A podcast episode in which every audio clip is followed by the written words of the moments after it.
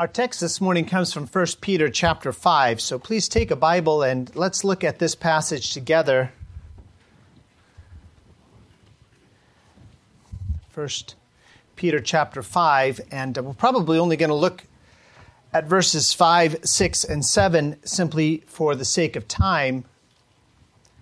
But we'll see. Maybe we'll get all the way down to uh, verse 11. We're calling this uh, series that we're in Back to Basics or devotional disciplines. Devotional because it's through your love for Jesus Christ, your devotion to Him, that you're going to strive to develop these disciplines. And there are disciplines that all Christians should work at. Uh, there are disciplines that really only apply to, to married people and others that apply to single people and some that apply to young people and some that apply more to older, more mature people but I'm trying to focus on things that all of us can embrace and say, yes, that's me. I need to do that. Now, in some cases, you may have already developed this discipline. Just let me encourage you and let me encourage you to encourage others that the, the disciplines that you have developed, God is, is blessing.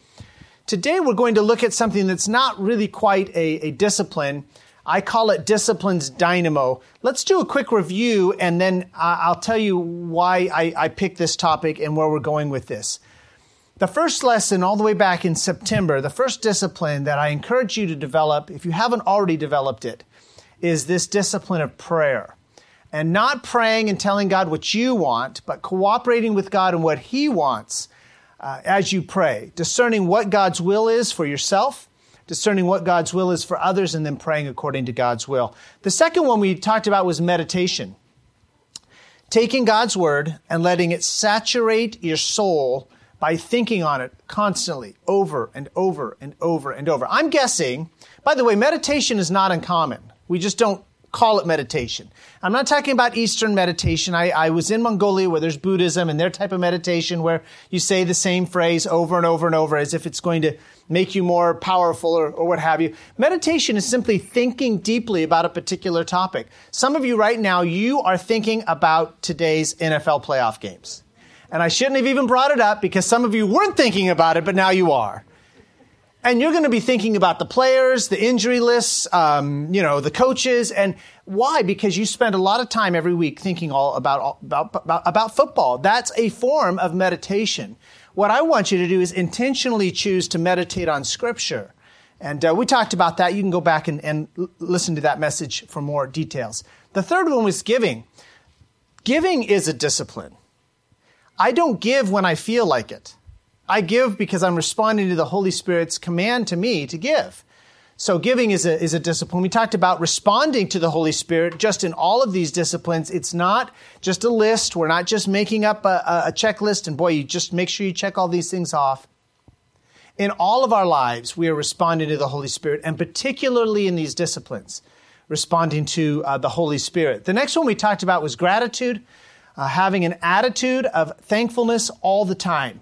It's an intentional decision to be focused on what God has done for us and what God has given us and be grateful for it. We talked about the discipline of victorious Christian living. Christ, the Christian life is a struggle.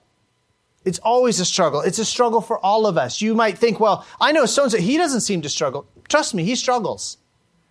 But it's a victorious struggle. It's not one of constant defeat and, boy, I have to go into my day. No, it's one of excitement that regardless of your circumstances, whatever the flesh tries to tempt you with, however Satan might buffet you, greater is he that is in you than he that is in the world. That God's grace is sufficient for all things. So that was victorious Christian living. We talked last week about gospel sowing. And uh, yesterday we had a time of training. Thank you, those of you that came. It's important that all of us are looking for the opportunities God gives to us to tell other people the truth that Jesus saves. I love that song. Jesus saves. It's really that simple. Now, obviously, they need to understand what Jesus saves them from sin and that Jesus paid the price when he died, that he rose again. I'm not saying you can just say Jesus saves and end there, but that's a great way to start a conversation. Do you know that Jesus saves? Saves from what? Ah, let me tell you, right? So we all should be looking for these opportunities to sow the gospel. But I, will tell you what I've noticed in my own life, and maybe you've noticed this in your own personal life as you've been working on these disciplines, as you've been intentionally saying, if you've been consciously thinking, I'm going to do more of X this week. there's often two roads that you come to, at least I come to. One is you do these disciplines for a few weeks, few days, few weeks, maybe even a few months, but eventually you slip back into your old habits, your old way of doing things. I used to coach basketball, and I don't know where most people learn to shoot a basketball, but 90% of the students, the uh, athletes that came to me at high school level to play basketball, they had no idea how to shoot a basketball correctly. Most of them were just sort of throwing it at the basket. Literally, sometimes you just take it from the side and just, I was in small schools and they probably played a little bit growing up, but most of them, they were just sort of tossing the ball up there more than shooting the ball. So one of the first things we do is we take a, a practice, we take some time in one of the early practices to show them how to shoot a basketball correctly. And pretty soon, all of them, most of them, oh, okay, more than half of them would be shooting the ball correctly, and that would last for the rest of that practice. Next practice, they'd come back, they'd be heaving it up there again. What happens? We fall back into our old habits. Have you noticed that? I had someone tell me this week, just being candid, you know, I don't make New Year's resolutions because most people don't keep them. I understand that. So that's one road that we often find ourselves going down. We, we, we do want to do what will please God. We do want to change from the inside out and, and develop these disciplines, but we find ourselves back in the old habits. There's actually a more difficult road or a more dangerous road than, than that one, though, and that is we begin to do these habits as a ritual. And there really isn't anything to them. We just know we got to keep doing them because Pastor preached on it and I, I got to do it. So you sit down to pray and you get your list out and you start saying, you know, God bless this person and bless this person and bless this person and bless this person and bless this person and bless this person and bless. Oh, and the missionaries and this guy and this guy, this lady sick and heal this person and heal this person and heal this person trust me, that's not what God intends for your prayer life to be like. Or it's gospel sowing, and nothing wrong with scheduling a time to sow the gospel. I, I think you ought to do that.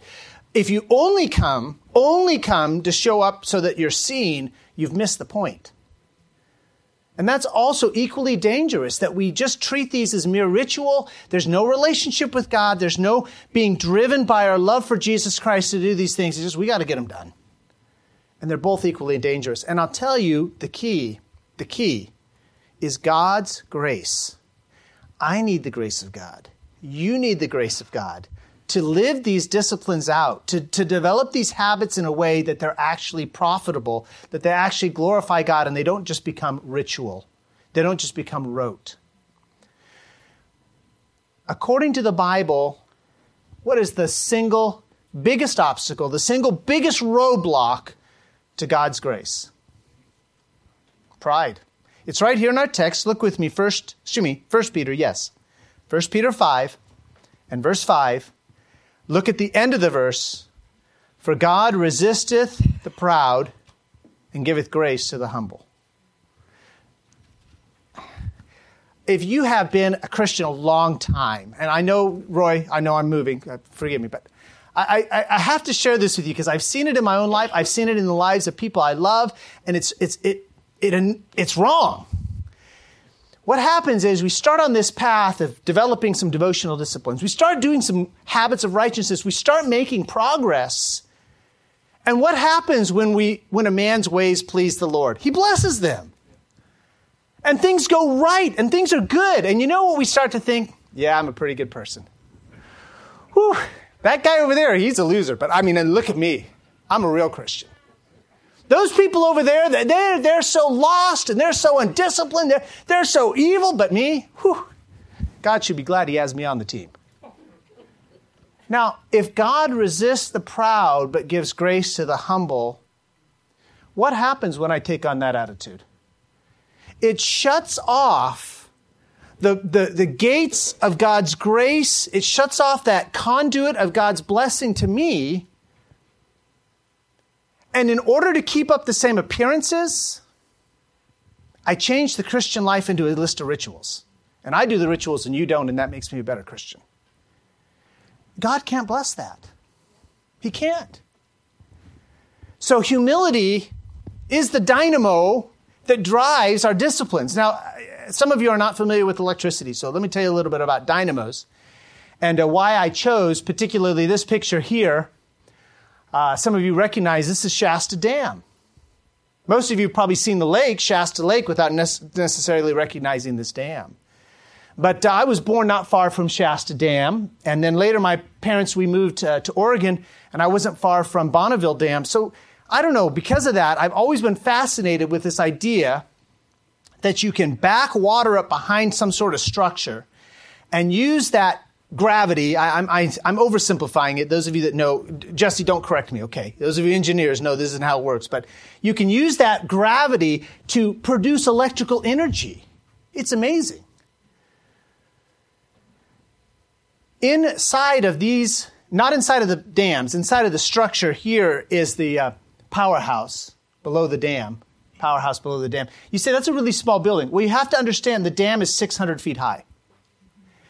So inside of this powerhouse right here, there are dynamos. There are circular structures. Francis turbines is what they are. And they spin really, really fast because the water's causing them to spin. And those spin turbines, electrical turbines that create the electricity so that when you switch on the light switch in your house, the lights come on. When you plug in your smartphone, it gets charged.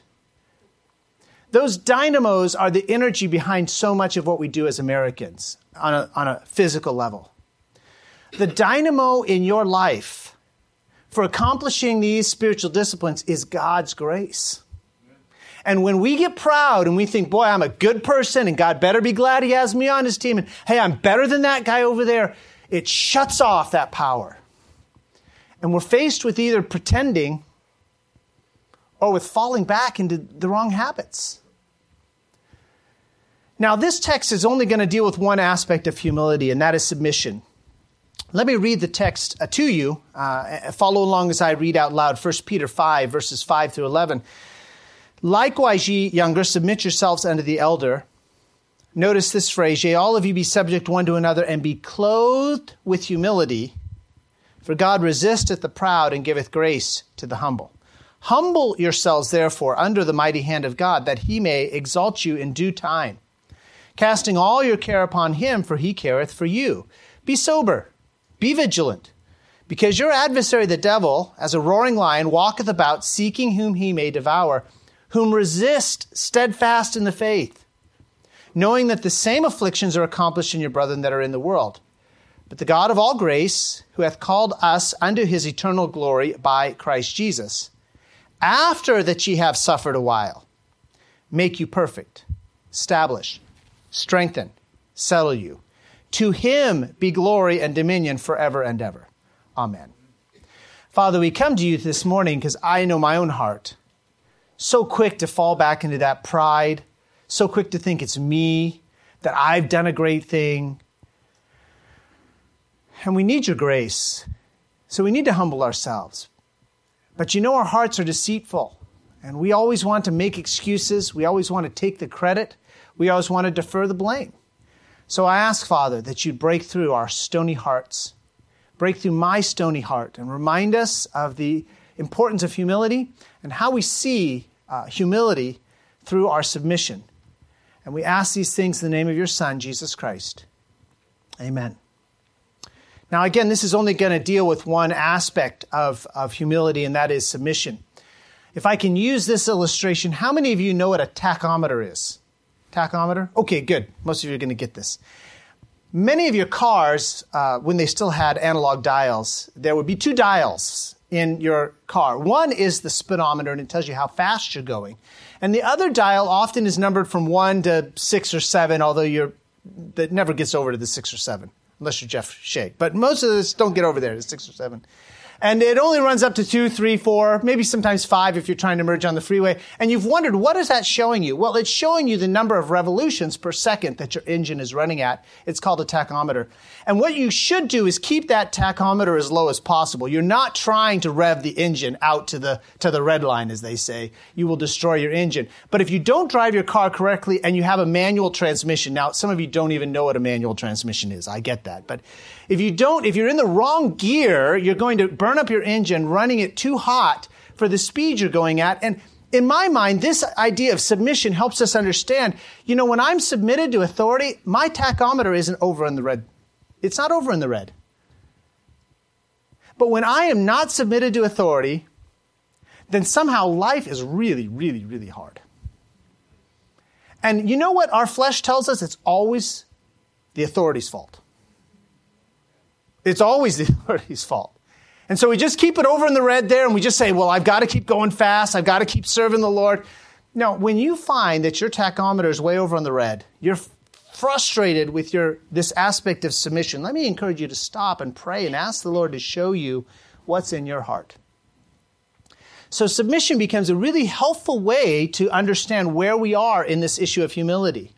Now, there are three kinds of submission here in this text. The first is the obvious one, submission to authority. It says, Likewise, ye younger, submit yourselves unto the elder. Submission to position, I've called it because I'm trying to alliterate here, but submission to authority, specifically in this text, younger people being submitted to older people. There are other texts that will show us that we ought to be submitted to other authorities, like government officials. By the way, it's um, coming up on tax season. Do you know the one biblical command about taxes that I can find? Is pay them. I mean, it does. Pay. Now, I don't know about you. That can be very frustrating. Especially when you start thinking of the ways the government spends our money and why. To, listen, listen. When you have the humble spirit, God can give you grace to do what He calls you to do. But if you find yourself constantly frustrated by that, here's another um, position of authority, not mentioned here in the text, but that is referenced elsewhere, that many Christians struggle with, and that's traffic laws. No, I'm being serious. Traffic laws. You can either see them as a hindrance to getting where you want to go, or you can see them for what they are. That, again, God gave us a government, and we can be grateful for the government's God, government God has given us, by the way. So, position. Um, for those of you that are younger, you have parents. You live in your parents' home. Your parents make the rules. That can be a frustration to young people. Uh, I was a teacher. Students frustrated by the rules in the classroom uh, or frustrated by their teacher. Now, you know, those of you that have thought about this, you know it's never hard to be submitted to the person who is kind and benevolent and generous and caring. I, I, as a teacher, I learned just having those aspects went a long way towards helping my students be submitted in class. Okay.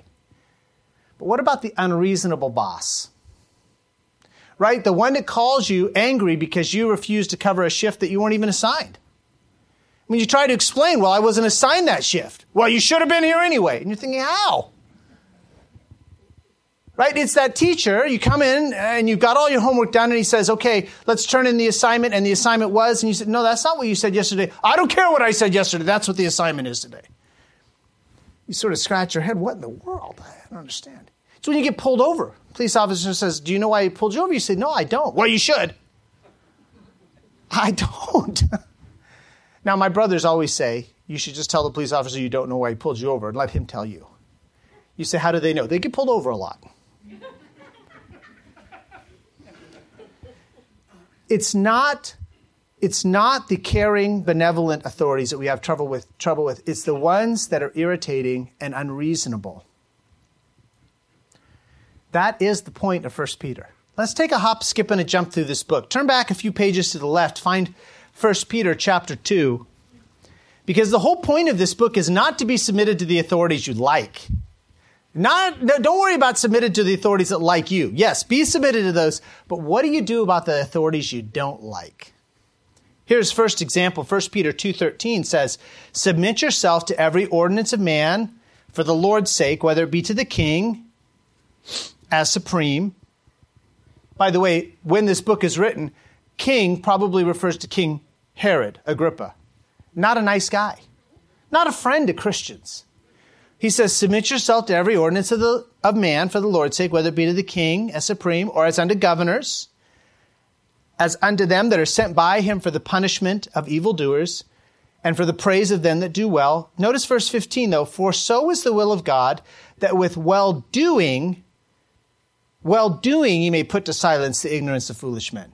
You're going to keep doing right, he says. You're going to, even if they say you're not, even if you're accused falsely, even if they come up with a crazy rule, you're going to continue to do what's right before God and be submitted to that type of authority. Skip down to uh, chapter 2, verse 18. Servants, be subject to your masters. That's a hard one. We don't have slavery in our society, and we can be glad for that. Slavery is wrong. But in this society, there were slaves.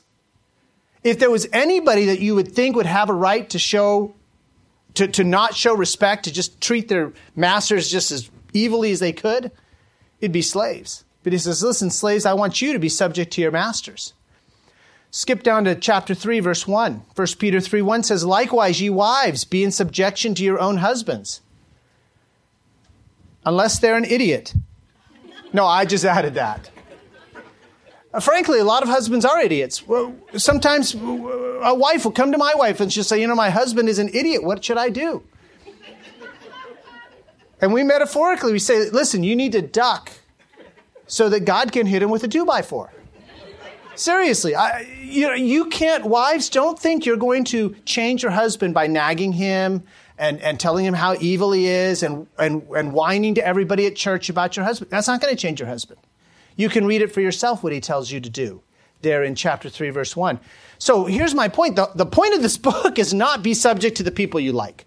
The point of this book is be submitted even to the unreasonable and unjust authorities chapter 4, verse 1 starts this way, and, and you'll have to read the whole chapter to understand, but chapter, one, uh, chapter 4, verse 1 For as much then as Christ has suffered for us in the flesh, arm yourselves likewise with the same mind. In other words, expect suffering. Jesus suffered, expect suffering. Skip down to verse 12. Beloved, think it not strange concerning the fiery trial which is to try you, as though some strange thing happened unto you. He's saying, listen, as you're submitted to authority, you're still going to have problems.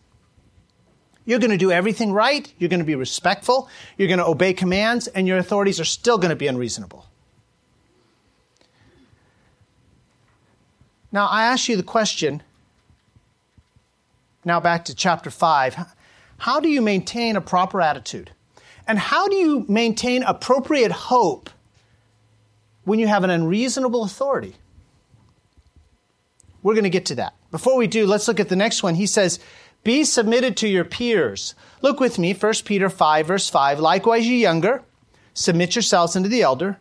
Yea, all of you be subject one to another. Be subject one to another. Be submitted one to another. If you'll hold your place in 1 Peter 5, turn with me to Ephesians chapter uh, 5 and verse 21. I want you to see a similar statement. Ephesians 5, verse 21 says this submitting yourselves one to another in the fear of God. Submitting yourselves one to another in the fear of God. So, what does it mean to be submitted one to another? What does it mean, yea, all of you be subject one to another? It means that we treat each other with mutual recognition. Let me ask this question Are you willing to accept every Christian as an equal member of our church? That's what it means. Now, obviously, there's some, our minds immediately go here, there. You know, what about the person that's an irritant? Do they get to be an equal member of the church?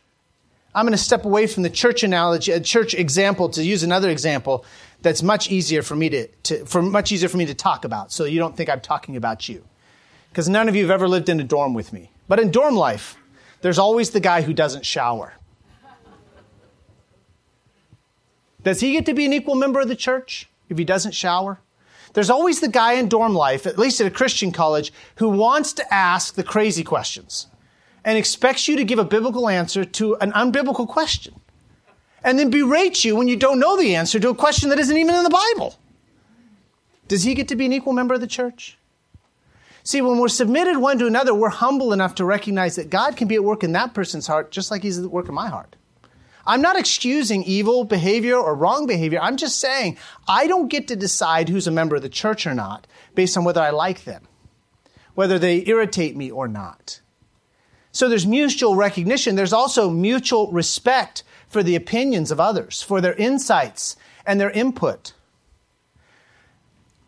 Just recently, I was trying to do some teaching. And somebody brought up something that didn't quite contradict what I said, but I could have taken it that way. Don't tell this person, but in my flesh, I wanted to say, stop asking questions. Why? Because in my pride, I don't want to be shown to be wrong. But if I'm going to be subject one to another, if I'm going to submit one to another in the fear of God, I have to take his question or his comment or his her question, her comment in a, in a you know an understanding. They may be trying to help me. Now they may be trying to trip me up, but they may be trying to help me. Mutual respect for the opinions of others. Husbands, how about your wife? Do you respect your wife's opinion? If if my wife were to ask your wife, does your husband respect your opinion?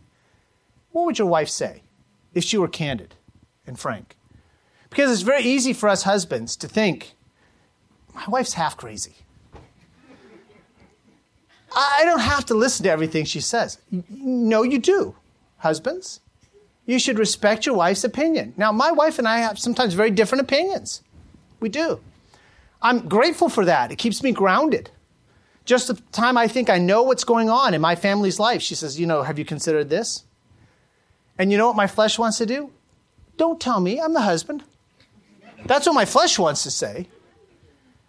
The Spirit, though, that's not what the Spirit asked me to say, how my, the Spirit asked me to respond to my wife. There needs to be a mutual respect for the opinions and the input and the insights of others. There needs to be a mutual rejoicing in others' joys. It's a problem if something good happens at our church if something good happens here and I have the attitude, why do they get all the good things? Why doesn't that ever happen to me? Let's imagine somebody's gifted with a, a, a car. I, I, it hasn't happened while I've been here, but I, have heard of other churches where someone just says, hey, you, you need a car? I'm going to give it to you. Let's imagine somebody gives Billy, because Billy's sitting here in the front row, he's a big target. Someone says, Billy, here's a new car. If I think, why does Billy get a new car? I'm the one who needs a new car. I'm the pastor. I've got people at my house. He just lives with his mom. right? If that's my attitude, guess what? That isn't mutually submitting one to another. Because I think less of Billy. Uh, that's obvious from my statements. Nothing wrong with Billy. Where's the problem? The problem's with me. This is what we mean by submission to peers. Be, uh, uh, it says, be subject one to another. Yea, all of you be clothed with humility. It takes a humble heart. So, where do we get that proper attitude and that appropriate hope if you're in the middle of a group of people and you're suffering unjustly? What if you are a church and everyone's picking on you? What if you're at work and you're the one that gets blamed for everything, even when it's not your fault? What if you're in a family and everyone always points to you when there's stuff on the floor? What do you do with that? How do you, how do you keep a proper attitude? How do you have um, a hope for change? Again, if you'll wait, I, am almost there. There's a third type of submission, and that's submission to providence. And, and I'm using uh, P for providence, but as you know, providence stands for God, God's work. Can you advance that slide? I'm not getting anywhere with this here. Submission to providence means that I am submitted to what God has for my life. Look with me at verse 6. Humble yourselves, therefore, under the mighty hand of God to humble myself under God's mighty hand simply means to respect, to recognize, to realize His sovereignty, His choices in my life. Let me give you some examples. God choo- chooses our circumstances for us. I don't believe that man can control the weather. So when it rains, guess whose choice that was? Now, Roger was teasing us last week, and I thought it was funny myself. You know, if you're praying for rain, you need to stop. That's what he told us last week. But God's the one, He's the only one that controls the weather. If, if it rains on your birthday and you were expecting to be outside for your birthday, don't blame your family. Don't blame me. Don't blame climate change. God's in control of the weather and He decided you needed rain on your birthday. God chooses our parents if you're a young person here today, I know it can be hard. You, you, you are absolutely convinced your parents are just trying to make your life hard. I mean, just they're, they're out to get you.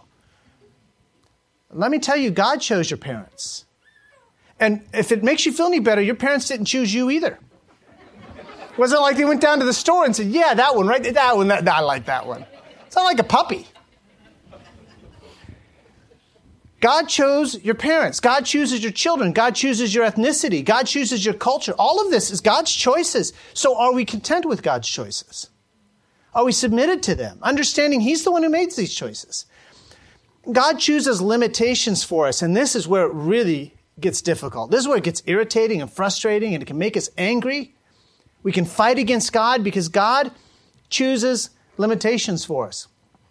He chooses intellectual limitations. There are some things I just don't understand. I can look at a book, I can hear you explain it to me, I can watch a YouTube video, and at the end, I still have no idea what's going on. And there are times I say, Lord, can you just make me a little bit smarter?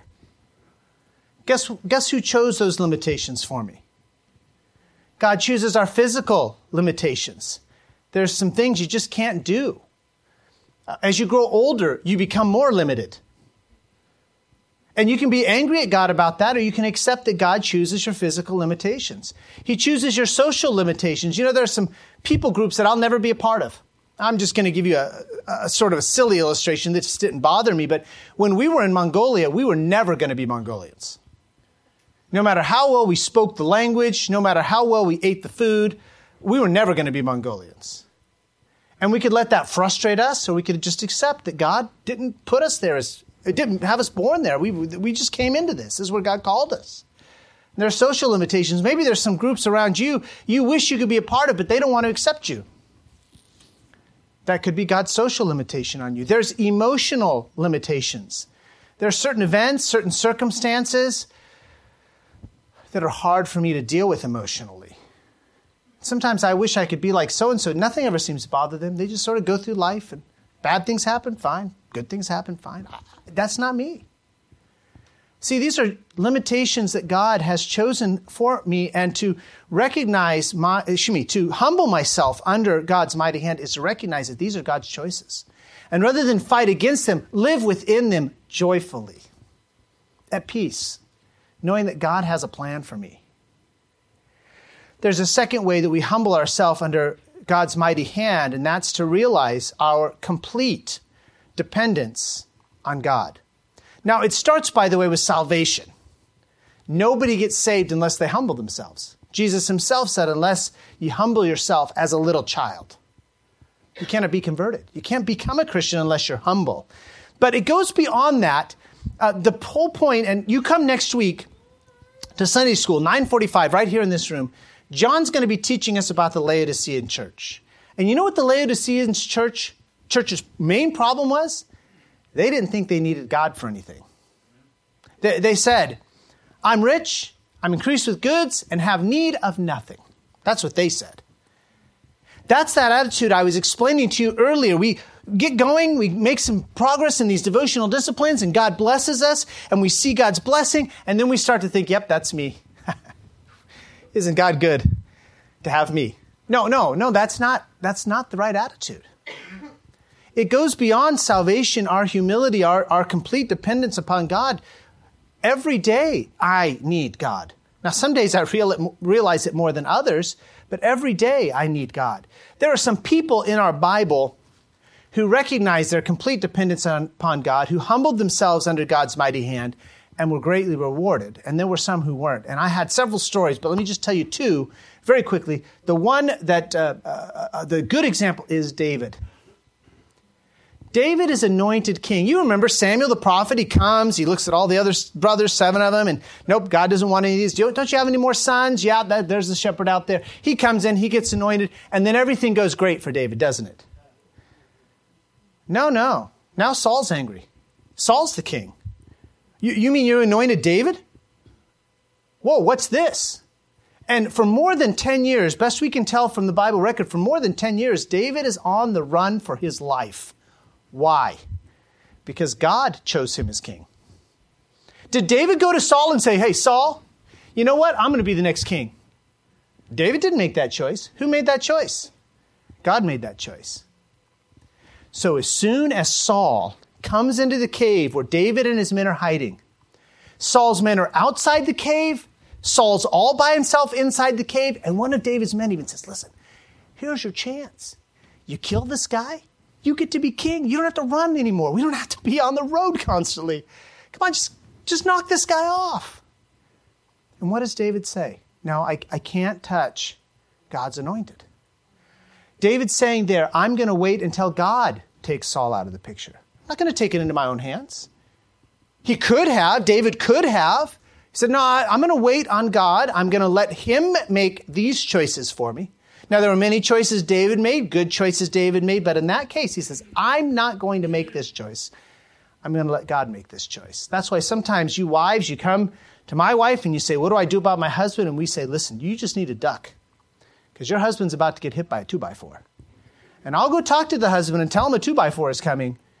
But if he doesn't want to change, if he wants to continue to treat you poorly, you can be sure that God will judge. But you have to wait on the Lord. You have to humble yourself under his mighty hand. Now, here's someone who didn't wait for God to judge, and that was Joab. Joab was David's right hand man, his chief general. And you remember when Abner finally decided to switch sides. He had been he had been beside Saul's son, ruling on one side of the Jordan. He finally came over to David. He said, listen, David, you, you should just be ruling the whole kingdom. I'm going to make sure that you, you're ruling the whole kingdom. And what did Joab do to Abner? He killed him. He said to David, you let him go? You mean he was right here in your palace and you let him go? I have something to do. You, you read the scripture, that's what happens. Joab goes out, he finds Abner, he kills him because he wasn't willing to wait on the Lord. When it comes to being submitted to God's mighty hand, there are some choices that only God can make for you. Now, I asked you before, how do you maintain a proper attitude? How do you have hope when submitting to authority is hard, or submitting to your peers is hard, or submitting to God is hard? How, how do you keep doing that? The answer is right here in our text. The first one is to humble ourselves under the mighty hand of God. When we realize who we are before God, I mean, before God, we're just a created being. And yet, what does God do? He welcomes us as his daughters and as his sons. Do we see that for the great honor that it is? You say, yeah, but my spouse, my pastor, my teacher, my government, my police department, whatever your frustration is, then you're missing the point. You're thinking of yourself, as, as Romans terms it, more highly than you ought to think. But there's a second answer, and I'm just rushing through these because of the time. Not only, number one, humility, but second, grace. God's grace is what enables me to treat others as God treats them. Does God put up with the wicked? He does. He's long suffering. Does God have patience with sinners? He does. He's long suffering. He has patience with me. I'm, I'm sure glad for that. Humility enables us, excuse me, grace enables us, God's grace enables us to treat others as God treats them. I had much more to say about that, but I don't have time. Go to the third one, and that is in verse 7, 1 Peter 5 7, casting all your care upon him, for he careth for you. I don't know how many times it happens to me. I have to go to God and I have to say, God, this is troubling me. This isn't fair. This isn't reasonable. This doesn't seem right to me. I, am being treated unfairly, or somebody isn't listening, or whatever your excuse, excuse me, whatever your complaint is, whatever your complaint is, guess who you can tell about that? You can tell God. Wives, you have an unreasonable husband, talk to God about it. Husbands, you have a crazy wife, talk to God about it. You think your pastor is wrong? Talk to God about it. You think your boss at work is just totally unjust? Talk to God about it. We can cast all of our care on Him and know that He cares for us. He isn't just going to take our request and say, Yep, can you file this one? No, no, no. He's, he's going to take it as if it's the only request He has. Because God is infinite. And no matter how many people come to him or how many requests you have, his grace is sufficient for all things. But I want you to watch out because in those times of testing, in those times of pressure, whether it's from authority, whether it's from peers, or whether it's even in the choices that God makes for you, in those times of testing, we have an adversary, the devil. And he walks about as a roaring lion, seeking whom he may devour. And he whispers into your ear, God isn't being fair to you. You can't trust him this time. Look, look how you're being treated. If God really loved you, he wouldn't allow this. Don't listen to that. That's the devil talking to you. It says, casting all your care upon him, for he careth for you. God truly, truly cares about you. So let me ask you as I get to the challenges this morning, and so much more to say. Maybe we'll continue this message next week. First challenge Is there an authority that you're chafing under? Someone God has placed in your life as your authority, that He's put them above you, and, and frankly, you're having a real hard time dealing with them. And it's, I know you think it's their fault. I know you do. I, I know. But would you ask God for the humility and the grace to respond correctly? Think of Joseph. He does right by running away from his opportunity with the master's wife. And what does he get for that? He gets thrown in jail, gets thrown in prison. Wouldn't it have been easy for Joseph to say, See, that's what I get for serving God. That's what I get for doing right. Forget this. But he didn't. Even in prison, he's looking for an opportunity to minister to other people. And as he's ministering to other people, he comes across these two guys with a dream. And we don't have time to tell the story, but the challenge is are you chafing under an unjust authority? Can you give that to God? Can you ask him for help to respond correctly? Or maybe it is there's a peer in your life, someone here at this church or someone at your workplace. Maybe it's a neighbor, and, and they're just they're just crazy and they're making you mad, they're irritating you, they make life hard for you. Let me offer that maybe God's put that person there to teach you humility. And rather than see them as the problem, they are a problem, by the way, but rather than see them as the problem, why don't you ask God what work He can do in your heart and in your life through that person? Here's the final challenge Are you allowing God to make choices for you? Or are you upset about the parents He gave you, or what time in history you were born in, or the job he's put you in, or whatever it is. It's a choice that God made for you, and rather than say, This is from God's good hand, you're thinking, If God really loved me, he wouldn't do this. Trust me, he cares for you. You can tell him about it. Yes, you can bring him your complaints. He cares for you. Father, thank you for the uh, opportunity to look at this passage again and so much here, so many problems that I have, so many problems that I've had also and as I just humble myself under your mighty hand, and I cast my care upon you, and I take your grace, you have, every time your grace has been sufficient, every time you have come through, and you've made me a little bit more like Jesus Christ to your honor and to your glory. And I thank you for your grace that is available to any Christian here this morning.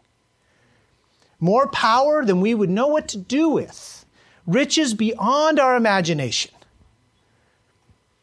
Father, give us a glimpse of what you're doing in our lives through the unjust authorities, the unjust people.